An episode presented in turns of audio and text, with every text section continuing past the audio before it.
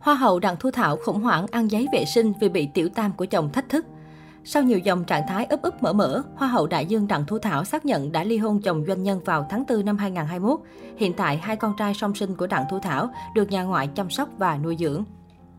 Cuộc hôn nhân ở Yên Bình lại tan vỡ đang gây chú ý. Ba mẹ hai con khiến nhân tình càng thêm lo lắng khi tiết lộ về khoảng thời gian khủng hoảng và trầm cảm lúc bầu bí. Đặng Thu Thảo tâm sự về giai đoạn bản thân rơi vào tuyệt vọng. Một cơn ác mộng nhớ lại vẫn thấy đáng sợ. Chỉ có những ai từng trải qua mới hiểu được trầm cảm nguy hiểm đến thế nào, mới hiểu được vượt qua nó khó khăn thế nào. Hành trình mang thai đến khi ở cử là khoảng thời gian khủng hoảng và kinh khủng như một cơn ác mộng. Đặng Thu Thảo sinh hai bé Andy và Tony trong khoảng thời gian lúc hôn nhân với chồng doanh nhân đang bị lục đục. Cùng với tâm lý mẹ bầu khiến cô thay đổi 180 độ và từng nghĩ đến cái chết. Bản thân là một người luôn hoạt ngôn, luôn vui vẻ năng động, chưa bao giờ nghĩ rằng sẽ vướng đến trầm cảm. Tưởng chừng như xém chết chỉ vì trầm cảm kiệt sức, tưởng chừng như sẽ không bao giờ tìm lại chính mình. Cảm ơn các con, các con là động lực để mẹ tìm lại chính mình, để mẹ cố gắng thức tỉnh, cố gắng vượt qua. Mặc dù thừa nhận ly hôn do không tìm được tiếng nói chung, nhưng Đặng Thu Thảo cũng hé lộ những gấp khuất trong thời gian 3 năm song hành bên chồng cũ. Không ai sẽ nghĩ đến có kết cục như vậy. Đừng bao giờ nghĩ một người không màng kinh tế, bất chấp bỏ tất cả khi đỉnh cao sự nghiệp để lo xây dựng mái nhà tranh hai quả tim vàng và bầy con thơ.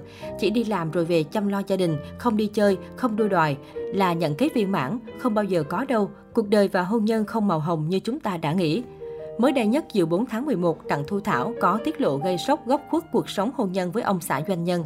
Khi biết tin mang thai cặp sinh đôi, Đặng Thu Thảo nghĩ rằng cuộc sống của mình sẽ trọn vẹn hơn, gia đình sẽ hạnh phúc hơn. Nhưng không ngờ đây lại là thời điểm cô phải trải qua những chuyện kinh khủng nhất. Chồng Đặng Thu Thảo có người phụ nữ khác, thậm chí Tiểu Tam còn liên tục thách thức, khủng bố tinh thần cô. Trong khi đó, ông xã còn thường buông lời nhục mạ, chê bai ngoại hình vợ đang mang thai và còn đánh đập cô. Đến lúc ly hôn, người đàn ông đó còn đuổi cô cùng hai đứa con nhỏ ra khỏi nhà, trong túi không đủ 100.000 đồng. Kẻ thứ ba xuất hiện khủng bố thách thức đến khủng hoảng tinh thần tôi mỗi ngày để thấy rõ bản lĩnh của người chồng mình bảo vệ mình ra sao. Thay vì được bảo vệ thì ngược lại, lại bị nhục mạ vợ vì nhan sắc xấu xí và tôi sẽ không bao giờ quên sự tổn thương hoảng loạn khi bị chồng đánh, Đặng Thu Thảo chia sẻ. Ngoài ra, Đặng Thu Thảo còn tiết lộ thêm đã từng áp lực, mệt mỏi và trầm cảm nặng tới mức điên dại, ăn luôn cả cuộn giấy vệ sinh. Lúc bị kẻ thứ ba khủng bố, tôi điên dại ăn cả cuộn giấy vệ sinh. Khi nghe con khóc, tôi mới giật mình ôm con vào lòng, hứa với con phải tỉnh táo để nuôi con. Đáng chú ý, cách đây ít ngày, chị ruột của Đặng Thu Thảo cũng lên tiếng tố em rể cũ lợi dụng em gái mình, khiến hai chị em mâu thuẫn đến không nhìn mặt nhau. Theo đó, Đặng Thu Trang chia sẻ tình cảm của hai người vô cùng khăng khít, em gái luôn dính lấy mình như mẹ với con. Chính chị gái là người đồng hành cùng Đặng Thu Thảo trong hành trình tham gia cuộc thi nhan sắc. Tuy nhiên, sau khi nàng hậu có bạn trai thì mọi chuyện lại khác. Đặng Thu Trang không ngần ngại khẳng định rằng em rể không chỉ là người cản trở con đường công danh sự nghiệp của Đặng Thu Thảo, mà còn lợi dụng em gái cô. Cách xe của Thảo đi phim lúc đó 10 triệu một ngày. Phim Biển Tình Thảo quay ở Vũng Tàu 10 ngày, tôi là người bút phim đó cho Thảo. Bạn trai Thảo thương lượng với Thảo và nhà sản xuất để mình đóng vai chính, đổi lại Thảo sẽ không lấy cách xê phim đó. Thảo nghĩ làm thế là tốt và giúp người yêu, nhưng tôi thì cho rằng cậu ta lợi dụng em mình. Tôi không bằng lòng với chuyện đó. Khi Thảo bị lao lực, tôi có một suất khám chữa miễn phí ở bệnh viện Việt Pháp. Tôi có thể lo cho Thảo từ A đến Z mà không tốn tiền, nhưng Thảo nghe lời bạn trai đòi đi bệnh viện khác khám. Tiền khám và thuốc là 20 triệu. Lúc đó Thảo đang phải nghỉ ngơi, không có sâu nên không có tiền. Tôi đi vay đỏ mắt được 20 triệu về thanh toán cho em.